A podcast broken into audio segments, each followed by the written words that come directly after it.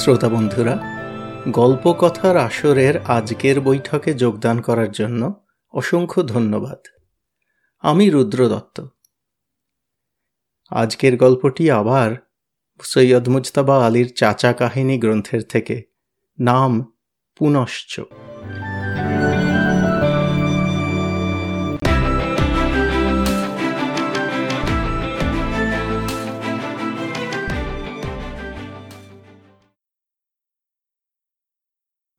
অভিজ্ঞতাটা হয়েছিল প্যারিসে। কিন্তু এরকম ধারা ব্যাপার বার্লিন, ভিয়েনা, লন্ডন, প্রাগ যে কোনো জায়গায় ঘটতে পারত। প্যারিসে আমার পরিচিত যে কয়টি লোক ছিলেন, তারা সবাই গ্রীষ্মের অন্তিম নিঃশ্বাসের দিনগুলো গ্রামাঞ্চল অথবা সমুদ্র তীরে কাটাতে চলে গিয়েছেন। বড্ড একা পড়েছি। ন্যাশনাল লাইব্রেরি আর গিমে মিউজিয়ামে সমস্ত সময় কাটানো যায় না। প্যারিসের ফুর্তি ফার্তি রঙ্গরস করা হয়ে গিয়েছে, তার পুনরাবৃত্তিতে আর কোনো নূতন তত্ত্ব নেই। এসব কথা ভাবছি, আর প্লাস দোলা জনতরঙ্গে গা ভাসিয়ে দিয়ে সমুখপানে এগিয়ে চলেছি। এমন সময় শুনি বসোয়ার মশিউল ডক্টর তাকিয়ে দেখি ফ্রান্সের লক্ষ লক্ষ সুন্দরী যুবতীদের একজন। চেনা চেনা মনে হলো কিন্তু চেষ্টা করেও নামটা স্মরণ করতে পারলুম না। অনেকখানি অভিমান মাখিয়ে সুন্দরী অনুযোগ করলেন, চিনতেই পারলেন না। অথচ প্যারিসের সঙ্গে পরিচিত হওয়ার পূর্বেও আপনি আমাকে চিনতেন। ঠাস করে মাস্টারমশায় চড় মারলে ছেলেবেলায় যেরকম মন্টেনিগ্রোর রাজধানীর নাম আচম্বিতে মনে পড়ে যেত, ঠিক সেই রকম এক ঝলকে মনে পড়ে গেল, দেশ থেকে মার্সেই হয়ে প্যারিসে আসার সময় ট্রেনে এর সঙ্গে আলাপ হয়েছিল। হ্যাট পূর্বেই তুলেছিলুম। এবারে বাও করে বললুম, হাজার অনুশোচনা, মনস্তাপ এবং ক্ষমাভিক্ষা মাদমোয়াজেল সাতিন্য কায়দা কানুন বাবদে প্যারিস লখনৌয়ে বিস্তর মিল আছে। বিপাকে যদি প্যারিসের এটিকেট সম্বন্ধে দ্বিধাগ্রস্ত হন, তবে নির্ভয়ে লখনৌ চালাবেন। পস্তাতে হবে না। ইতর ব্যাপারে যাহা অল্প, তাহাই মিষ্ট হতে পারে। কিন্তু ভদ্রতার ব্যাপারে আধিক্যে দোষ নেই। মাদমোয়াজেল ক্ষমাশীলা আমার সাথে বলে তিনি হাত বাড়িয়ে দিলেন। আমি দস্তানা পরা হাত ঠোঁটের কাছে ধরলুম। শাস্ত্রে বলে চুমো খাবে, কিন্তু অল্প পরিচয়ে ঘ্রাণেন অর্ধভোজনাং সূত্রই প্রযোজ্য। মাদমোয়াজেল বললেন, মা হারা শিশুর মতো ঘুরে বেড়াচ্ছেন যে। আমি বললুম, ললাটঙ্ক লিখন। তিনি বললেন, চলুন আমার সঙ্গে সিনেমায়। খেয়েছে। একে তো সিনেমা জিনিসটার প্রতি আমার বিতৃষ্ণা। তার উপর ঈষৎ অনটনে দিন কাটাচ্ছি। একেবারে যে দরিয়ায় পড়েছি তা নয়, কিন্তু একটুখানি ইয়ে অর্থাৎ কিনা দুদণ্ড জলে গা ভাসাতে হলে যে গামছার প্রয়োজন, মা গঙ্গাই জানেন তার অভাব কিছুদিন ধরে যাচ্ছে। আনিটা সিকিটা করব আর ফুর্তিও হবে এমন হিসিবি ব্যাসনে আমি বিশ্বাস করি নে। তাই আমার গড়িমসি ভাব। দেখে মাদমাজেল বললেন আমার কাছে দুখানার টিকিট আছে। পশ্চিম রণাঙ্গন নিশ্চুপ, বইখানার প্রশংসা শুনেছি। আর এড়াবার পথ রইল না। মাদমাজল বললেন এখনও তো ঘণ্টাখানেক বাকি। চলুন একটা কাফেতে। চলুন। ক্লেয়ার বিবি যে পানীয়ের ফরমাইশ দিলেন, তার নাম আমি কখনো শুনিনি। ওয়েটারটা পর্যন্ত প্রথমটায় বুঝতে পারেনি। আনতেও অনেক দেরি হলো। সে পানীয় এলেনও অদ্ভুত কায়দায়। প্রকাণ্ড গম্বুজের মতো গেলাসের তলাতে আধ ইঞ্চি টাক ফিকে হলদে খোদায় মালুম কি চিজ? আমি কফির অর্ডার দিলুম। ক্লেয়ার দশ মিনিটেই সেই খোদায় মালুম কি শেষ করে উঠে দাঁড়িয়ে বললেন, চলুন, বড্ড গরম, এখানে আমার দম বন্ধ হয়ে আসছে। তখন ওয়েটার এসে আমাকেই বলল, চল্লিশ ফ্রাঁ, অর্থাৎ চার টাকার কাছাকাছি। বলে কি? ওই তিন ফোঁটা? যাকে ক্লেয়ার তখন ব্যাগ থেকে রুমাল বের করছিলেন। ব্যাগ বন্ধ করতে করতে বললেন আপনিই দেবেন, সে কি? আমি বললুম, নিশ্চয় নিশ্চয়, আনন্দের কথা, হেঁ হেঁ। বেরিয়ে এসে ক্লেয়ার প্যারিসের পোড়া পেট্রোল ভরা বাতাসে লম্বা দম নিয়ে বললেন, বাঁচলুম, কিন্তু এখনও তো অনেক সময় বাকি। কোথায় যাই বলুন তো? দেশে থাকতে আমি ম্যালেরিয়ায় ভুগতুম। সবসময় সব কথা শুনতে পাইনে ক্লেয়ার বললেন, ঠিক ঠিক, মনে পড়েছে। সিনেমার কাছেই খোলা হাওয়ায় একটা রেস্তোরাঁ আছে। আপনার ডিনার হয়ে যায়নি তো? বাঙালির বদ অভ্যাস আমারও আছে, ডিনার দেরিতে খাই। তবু ফাঁড়া কাটাবার জন্য বললুম, আমি ডিনার বড় একটা বাধা দিয়ে ক্লেয়ার বললেন, আমিও ঠিক তাই, মাত্র এক কোর্স খাই। স্যুপ না, পুডিং না। রাত্রে বেশি খাওয়া ভারী খারাপ। আগস্টের প্যারিস ভয়ঙ্কর জায়গা। ততক্ষণে ট্যাক্সি এসে দাঁড়িয়েছে। প্যারিসের ট্যাক্সিওয়ালারা ফুটপাথে মেয়েদের দাঁড়ানোর ভঙ্গি থেকে গ্রাহক কিনা ঠিক ঠিক বুঝতে পারে। জীবনে এই প্রথম বুঝতে পারলুম রবীন্দ্রনাথ কত বেদনা পেয়ে লিখেছিলেন, মনে হলো যেন পেরিয়ে এলেম অন্তবিহীন পথ। নিশ্চয়ই ট্যাক্সি চড়ে গিয়েছিলেন, মিটার খারাপ ছিল এবং ভাড়াও আপন ট্যাঙ্ক থেকে দিতে হয়েছিল। না হলে গানটার কোনো মানেই হয় না। পায়ে হেঁটে গেলে দু মাইল চলতে যা খরচা দু লক্ষ মাইল চলতেও তাই। বাহারে রেস্তোরাঁ, কুঞ্জে কুঞ্জে টেবিল, টেবিলে টেবিলে ঘন সবুজ প্রদীপ বাদ্যি বাজনা শ্যাম্পেন, সুন্দরী, হীরের আংটি আর উজির নাজির কোটাল।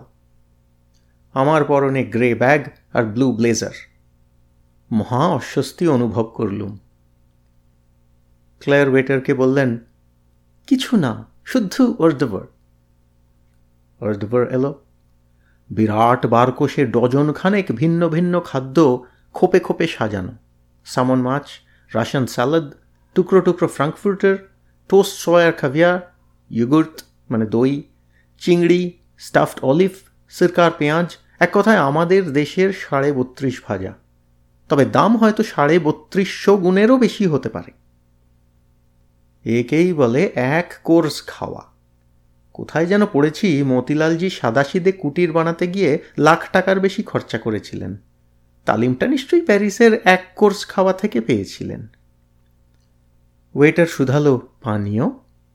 ক্লেয়ার ঘাড় বাঁদিক কাত করে বললেন, নো। তারপর ডান দিক কাত করে বললেন, উই। ফের বাঁদিকে, নো। ফের ডান দিকে উই। আমার দোলাতে দোলে মন ফাঁসি না কালাপানি? কালাপানি নয়। শেষ দোলা ডান দিকে নড়ল। অর্থাৎ লাল পানি। ক্লেয়ার দুফোঁটা ইংরেজিও জানেন। যে পানীয় অর্ডার দিলেন, তার গুণকীর্তন করতে গিয়ে আমায় বুঝিয়ে বললেন it is not a drink but a dream monsieur এ জিনিস ফ্রান্সের গৌরব রসিকজনের মুখ্য, পাপি তাপির জর্দন জল। নিশ্চয়ই। স্বয়ং রবীন্দ্রনাথ এক বাউলকে উদ্ধৃত করে বলেছেন যেজন ডুবল সখী, তার কি আছে বাকি গো? তারপর সেই এক কোর্স খাওয়া শেষ হতে না হতেই ওয়েটার এসে আমাদের বলল, হঠাৎ এক চালান তাজা শুক্তি এসে পৌঁছেছে। সমস্ত রেস্তোরাঁয় আমরাই যে সবচেয়ে দামি দামি ফেন্সি খাদ্য খাবার জন্য এসেছি, এ তথ্যটা সে কি করে বুঝতে পেরেছিল জানি না। মৃদঙ্গের তাল পেলে নাচিয়ে বুড়িকে ঠেকানো যায় না। এ সত্ত্বেও আমি জানি। কাজী ক্লেয়ার যখন ফরাসি শক্তির উচ্ছ্বাস গেয়ে তার এক ডজন অর্ডার দিলেন, তখন আমি এইটুকু আশা আঁকড়ে ধরলুম যে যদি কোনো শক্তির ভিতর থেকে মুক্ত বেরোয়, তবে তাই দিয়ে বিল শোধ করব। ক্লেয়ার ঢেকুর তোলেননি। না জানি কত যুগ ধরে তপস্যা করার ফলে ফরাসি জাতি এক ডজন শুক্তি বিনা ঢেকুরে খেতে শিখেছে। ফরাসি সভ্যতাকে বারংবার নমস্কার। প্রায় শেষ কপর্দক দিয়ে বিল শোধ করলুম। সে রাত্রে সিনেমায়ও গিয়েছিলুম। পাঁচ শিকের সিটে বসে অল কোয়াইটের বন্দুক কামানের শব্দের মাঝখানেও ক্লেয়ারের ঘুমের শব্দ শুনতে পেয়েছিলুম। নাক ডাকাটা বললুম না, গ্রাম্য শোনায়, আর ফরাসি সভ্যতার দায় যতক্ষণ সে জাগ্রত আছে। রাত এগারোটায় সিনেমা শেষে যখন বাইরে এসে দাঁড়ালুম, তখন ক্লেয়ার বললেন কোথায় যাই বলুন তো? আমার সর্বাঙ্গ উচ্চাঙ্গ সঙ্গীতের জন্য ব্যাকুল হয়ে উঠেছে। আমি বলতে যাচ্ছিলুম, নতরদামের গির্জে, সেই একমাত্র জায়গা যেখানে পয়সা খরচা না করেও বসা যায়, কিন্তু চেপে গেলুম। বললুম, আমাকে এই বেলা মাফ করতে হচ্ছে মাজমজাল সাতিন্য কাল আমার মেলা কাজ, তাড়াতাড়ি না শুলে সকালে উঠতে পারব না। ক্লেয়ার কি বললেন আমি শুনতে পাইনি। ভদ্রতার শেষ রক্ষা করতে পারলুম না বলে একটু দুঃখ হলো। ট্যাক্সি করে বাড়ি পৌঁছে দেওয়া হচ্ছে দশমীর বিসর্জনের মতো দেবী পূজার শেষ অঙ্গ। এত খরচার পর সব কিছু এটুকু বাধায় গেল ঠিকই? চাবুক কেনার পয়সা ছিল না বলে দামি ঘোড়াটাকে শুধু দানা পানিই খাওয়ালুম। জিনটা পর্যন্ত লাগানো গেল না। বাস ভাড়া দিয়ে দেখি আমার কাছে আছে তিনটে কফি, একখানা স্যান্ডউইচ আর পাঁচটি সিগারেটের দাম। আমার কপাল, বাসের টায়ার ফাটল। আধমাইল পথ হাঁটতে হবে। প্যারিসের হোটেলগুলো বেশিরভাগ সংযমী মহল্লায় অবস্থিত। সংযমীর বর্ণনায় গীতা বলেছেন, সর্বভূতের পক্ষে যাহা নিশা, সংযমী তাহাতে জাগ্রত থাকেন। তারপর সংযমী সেই নিশাতে কি করেন, তার বর্ণনা গীতাতে নেই। আমার ডাইনে বাঁয়ে যে জনতরঙ্গ বয়ে চলেছে, তাদের চেহারা দেখে তো মনে হলো না, তারা পরমার্থের সন্ধানে চলেছেন। তবে হয়তো এরা অমৃতের সন্তান, অমৃতের সন্ধানে বেরিয়েছেন। আর অমৃতের বর্ণনা দিতে গিয়ে এক ঋষি বলেছেন, অমৃতাস্তি সুরালয়েশু অথবা বনিতাধর পল্লবেশু ভারতবর্ষের হিন্দু মূর্খ, সে কাশি যায়। মুসলমান মূর্খ, সে মক্কা যায়। ইউরোপীয় সংযমী মাত্রই অমৃতের সন্ধানে প্যারিস যায়। প্যারিসে নিশাভাগে নারী বর্জিতাবস্থায় চলনে পদে পদে বনিতাধর পল্লব থেকে আপনার কর্ণকুহরে অমৃত প্রবেশ করবে। পঁসোয়ার মশিও আপনার সন্ধ্যা শুভ হোক।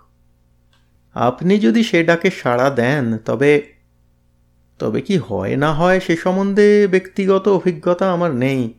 প্রয়োজনও নেই। এমিল জোলার মল্লিনাথও আমি হতে চাই নে। শরৎ চাটুর্য যা লিখেছেন, তা আমার এখনও হজম হয়নি। হোটেল আর বেশি দূরে নয়, মহল্লাটা ঈষৎ নির্জন হয়ে আসছে। হঠাৎ একটু আনমনা হয়ে গিয়েছিলুম, তাই আপন অজান্তে একটা বঁসয়ারের উত্তর দিয়েই বুঝতে পারলুম, ভুল করে ফেলেছি। এক সন্ধ্যায় দুই সুন্দরী সামলানো আমার কর্ম নয়। আমার পূর্বপুরুষগণ একসঙ্গে চার সুন্দরী সামলাতে পারতেন। হায় আমার অধপাত কতই গগনচুম্বী থেকে কতই অতল স্পর্শী না, এর বেশভূষা দেখে তো মনে হচ্ছে না ইনি বসন্ত সেনার সহদরা। যদিও দরিদ্র চারু দত্ত আমি নিশ্চয়ই বটি। এরকম নিখুঁত সুন্দরী রাস্তায় বেরোবে কেন? তবে হ্যাঁ তুলসীদাস বলেছেন, সংসার কি অদ্ভুত রীতিতে চলে দেখো সুঁড়ি দোকানে বসে বসে মদ বিক্রয় করে, সেখানে ভিড়েরও অন্ত নেই, আর বেচারি দুধওয়ালাকে ঘরে ঘরে ফেরি দিয়ে দিয়ে দুধ বিক্রয় করতে হয়। কিন্তু এ নীতি তো হেথায় খাটে না। আমি বললুম, অপরাধ নেবেন না, কিন্তু আপনাকে ঠিক প্লেস করতে পারছি না। সুন্দরী স্মিত হাস্য করলেন। বিনার পয়লার পিড়িংয়ের মতো একটা ধ্বনিও বেরোলো। সে হাসি এতই লাজুক আর মিঠা যে তক্ষুনি চিনতে পারলুম যে এঁকে আমি চিনি নে। এরকম হাসি অতি বড় অরসিকও একবার দেখলে ভুলতে পারে না। কি করি? এ যে আবার আমার সঙ্গে সঙ্গে হাঁটতে আরম্ভ করেছে। এ সুহাসিনী রসের হাটের বসন্ত সেনা নিশ্চয়ই নয়, তবে এরকম গায়ে পড়ে আলাপ করল কেন?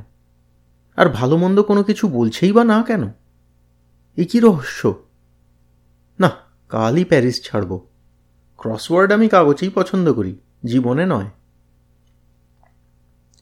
হঠাৎ হোঁচট খেয়ে বেচারি পড়ে গেল। আমি তাড়াতাড়ি তাকে তুলে ধরলুম। শুধালুম, কি হয়েছে? বলল, রাস্তার দোষ নয়, আমি বড্ড ক্লান্ত। আমি জানি, আমার পাঠকরা আমাকে আর ক্ষমা করবেন না। বলবেন, ওরে হস্তি মূর্খ, এক সন্ধ্যায় দু দুবার ইত্যাদি। তবু স্বীকার করছি, আমি আবার সেই আহাম্মুকই করলুম। কিন্তু এবার সোজাসুজি। প্যারিস লখনৌকে তিন তালাক দিয়ে। বললুম, আমার কাছে আছে তিনটে কফি, একটা স্যান্ডউইচ আর পাঁচটি সিগারেটের দাম। কোনো কাফেতে গিয়ে একটু জিরোবেন? বলল, আমি শুধু কফি খাব। কাফেতে বসিয়ে বললুম, কফি স্যান্ডউইচ খেয়ে বাড়ি যান। কিছু বলল না, আপত্তিও জানালো না। কাফেতে কড়া আলোতে মেয়েটির চেহারা দেখে মনে হলো, এর দুর্বলতা না খেতে পেয়ে। প্রেম অন্ধ। কিন্তু প্যারিস তো প্রেমিক নয়। তবে সে এ সুন্দরীকে উপোস করতে দিচ্ছে কেন? কিন্তু সে রহস্য সমাধানের জন্য একে প্রশ্ন করা বর্বরতা তো বটেই, তাই নিয়ে আপন মনে তোলপাড় করাও অনুচিত। পৃথিবীর অনাহার ঘোচাবার দাওয়াই যখন আমার হাতে নেই, তখন রোগের কারণ জেনে কি হবে? হঠাৎ মেয়েটি বলল, তুমি ভুল বুঝেছ, আমি আমি বললাম, চুপ আমি কিছু শুনতে চাই না বলল, তাই ভু, আপনি না বললে তু তুমি বললাম। তবে নতুন নেবেছি, কাল রাত্রে প্রথম। কিন্তু কেউ আমার কাছে ঘেঁষল না সাহস করে। আমার চেহারা তো ওরকম নয়, আমি জানি। আমিও কাউকে সাহস করে বসয়ার বলে নিমন্ত্রণ করতে পারিনি। মানুষের দম্ভের সীমা নেই। স্থির করেছিলুম কোনো প্রশ্ন শুধাব না তবু নিজের কথা জানতে ইচ্ছে করল। বললুম, আজ আমাকেই কেন বসোয়ার বললেন? বোধহয় বিদেশি, না, কি জানি কেন, ঠিক বলতে পারব না। আমি বললুম, থাক, আমি সত্যি কিছু শুনতে চাই না অনেকক্ষণ চুপ করে থেকে বলল, কিন্তু আজ রাত্রে যে করেই হোক আমাকে খদ্দের জোগাড় করতেই হবে। আজ সকালেই ল্যান্ডলেডি আমাকে বাড়ি থেকে তাড়াতে চেয়েছিল। রাত ঘনিয়ে আসছে। আমাকে বাধ্য হয়ে বলতে হলো, আপনি বাড়ি যান আর নাই যান। আমার সঙ্গে বসে থাকলে তো আপনার জানেন তো, পুরুষের সঙ্গে বসে আছেন দেখলে কেউ আপনার কাছে আসবে না। রাতও অনেক হয়েছে, এখন মাতালের সংখ্যা বেড়েই চলবে। কেঁপে ওঠেনি, কিন্তু তার মুখখানি একটু বিকৃত হল। কোনো কথা কয় না। বড় বিপদে পড়লুম, বললুম, আমি তাহলে উঠি? বলল, কেন? আমার সঙ্গে বসতে চাও না? আমি তাড়াতাড়ি মাপ চেয়ে বললুম, না না, তা নয়, আপনাকে সত্যি বলছি, কিন্তু আমার সঙ্গে বসে থাকলে আপনার সময় যে বৃথায় যাবে। বলল, তুমি আমাকে কফি খাওয়ালে? কাতর হয়ে বললুম, প্লিজ, জিনিসটা ওরকম ধারা নেবেন না। তাহলে তুমি আমাকে কফি খাওয়ালে কেন? আমি বললুম, প্লিজ প্লিজ, এসব কথা বাদ দিন। বলল কেউ তো খাওয়ায় না। না, তুমি বসো। তোমার সঙ্গে কথা বলতে আমার সত্যি ভালো লাগছে। এই দুঃখ বেদনার মাঝখানেও এর সাহচর্য, সৌন্দর্য যে আমাকে টানছিল, সে কথা অস্বীকার করে আপন দাম বাড়াতে চাইনে বলল, আর জানো, তুমি চলে গেলেই আমাকে বসোয়ারের পাত্র খুঁজতে বেরুতে হবে। আমি আর সাহস পাচ্ছি না। হায় অরক্ষণিয়া, তুমি কি করে জানলে প্যারিস কত রূঢ়, কত নিষ্ঠুর? বললুম, আজ তাহলে থাক না, আপনাকে বাড়ি পৌঁছে দিই। কোথায় থাকেন বলুন তো? কাছেই অ্যাভেনির হোটেলের পাশের গলিতে। খুশি হয়ে বললুম, তাহলে চলুন, আমি অ্যাভনিরেই থাকি। রাস্তায় চলতে চলতে সে আমার বাহু চেপে ধরল। হাতের আঙুল কোনো ভাষায় কথা বলে না বলেই সে অনেক কথা বলতে পারে। তার কিছুটা বুঝলুম, কিছুটা বুঝেও বুঝতে চাইলুম না। হঠাৎ মেয়েটার কেমন যেন মুখ খুলে গেল। বোধহয় সে রাত্রে বসোয়ার বলার বিভীষিকা থেকে নিষ্কৃতি পেয়েছে বলে। বলতে লাগল, পয়সা রোজগারের কত চেষ্টা সে করেছে, কত চাকরি সে পেয়েছে, তারপর যারা চাকরি দিয়েছে, তারা কি চেয়েছে, কীরকম জোর করেছে, সে পালিয়েছে আরও কত কি। আর কি অদ্ভুত সুন্দর ফরাসি ভাষা। থাকতে না পেরে বাধা দিয়ে বললুম, আপনি এত সুন্দর ফরাসি বলেন। ভারী খুশি হয়ে গর্ব করে বলল, বাহ, দোদে পরিবারের সঙ্গে আমাদের বন্ধুত্ব ছিল যে। তাই বলো আলফন্স দোদের মতো কটা লোক ফরাসি লিখতে পেরেছে। হোটেল পৌঁছতে পৌঁছতে সে অনেক কথা বলে ফেলল। হোটেলে পেরিয়ে মেয়েটির বাড়ি যেতে হয়। দরজার সামনে সে দাঁড়াল। আমি বললুম, চলুন, আপনাকে বাড়ি পৌঁছে দিই। বলল, না। আমি বললুম, সে কি? উত্তর না পেয়ে বললুম, তাহলে বন্যই, শুভরাত্রি, তুমি এইটুকু একাই যেতে পারবে? শেক করার জন্য তার হাত ধরেছিলুম। সে হাত ছাড়ল না। মাথা নিচু করে বলল, তুমি আমাকে তোমার ঘরে নিয়ে চলো। আমাকে বোকা বলুন, মেয়েটিকে ফন্দিবাজ বলুন, যা আপনাদের খুশি, কিন্তু আমার ধর্ম সাক্ষী, আমি তাকে খারাপ বলে কিছুতেই স্বীকার করে নিতে পারলুম না।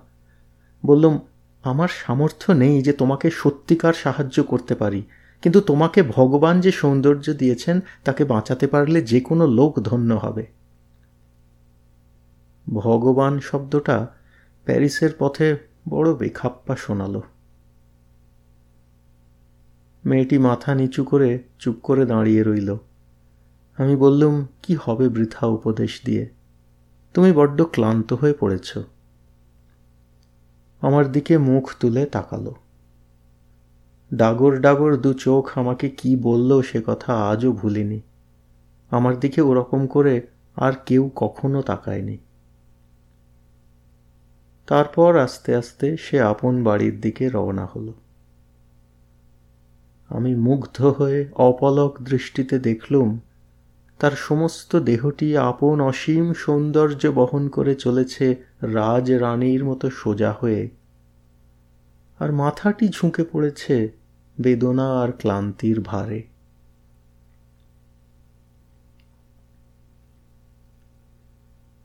সকালবেলা ঘুম ভাঙতেই মনে হলো ভুল করেছি। মানুষ সাহায্য করতে চাইলে সর্বাবস্থায় সাহায্য করতে পারে। নিজের প্রতি ধিক্কার জন্মালো। এত সোজা কথাটা কাল রাত্রে বুঝতে পারলুম না কেন। তাড়াতাড়ি হাত মুখ ধুয়ে মেয়েটির, কি মূর্খ, আমি নামটি পর্যন্ত জিজ্ঞেস করিনি। সন্ধানে বেরুতে যাবার মুখে হোটেলের পোর্টার আমাকে একটি ছোট পুলিন্দা দিল। খুলতেই একখানা চিঠি পেলুম। বন্ধু, তোমার কথাই মেনে নিলুম। আজ পাঁচটার ট্রেনে আমি গ্রামে চললুম। সেখানেও আমার কেউ নেই। তবু উপবাসে মরা প্যারিসের চেয়ে সেখানেই সহজ হবে। বিনা টিকিটেই যাচ্ছি। তোমাকে দেবার মতো আমার কিছু নেই, এই সোয়েটারটি ছাড়া। ভগবানেরই দয়া, তোমার গায়ে এটা হবে। জুলি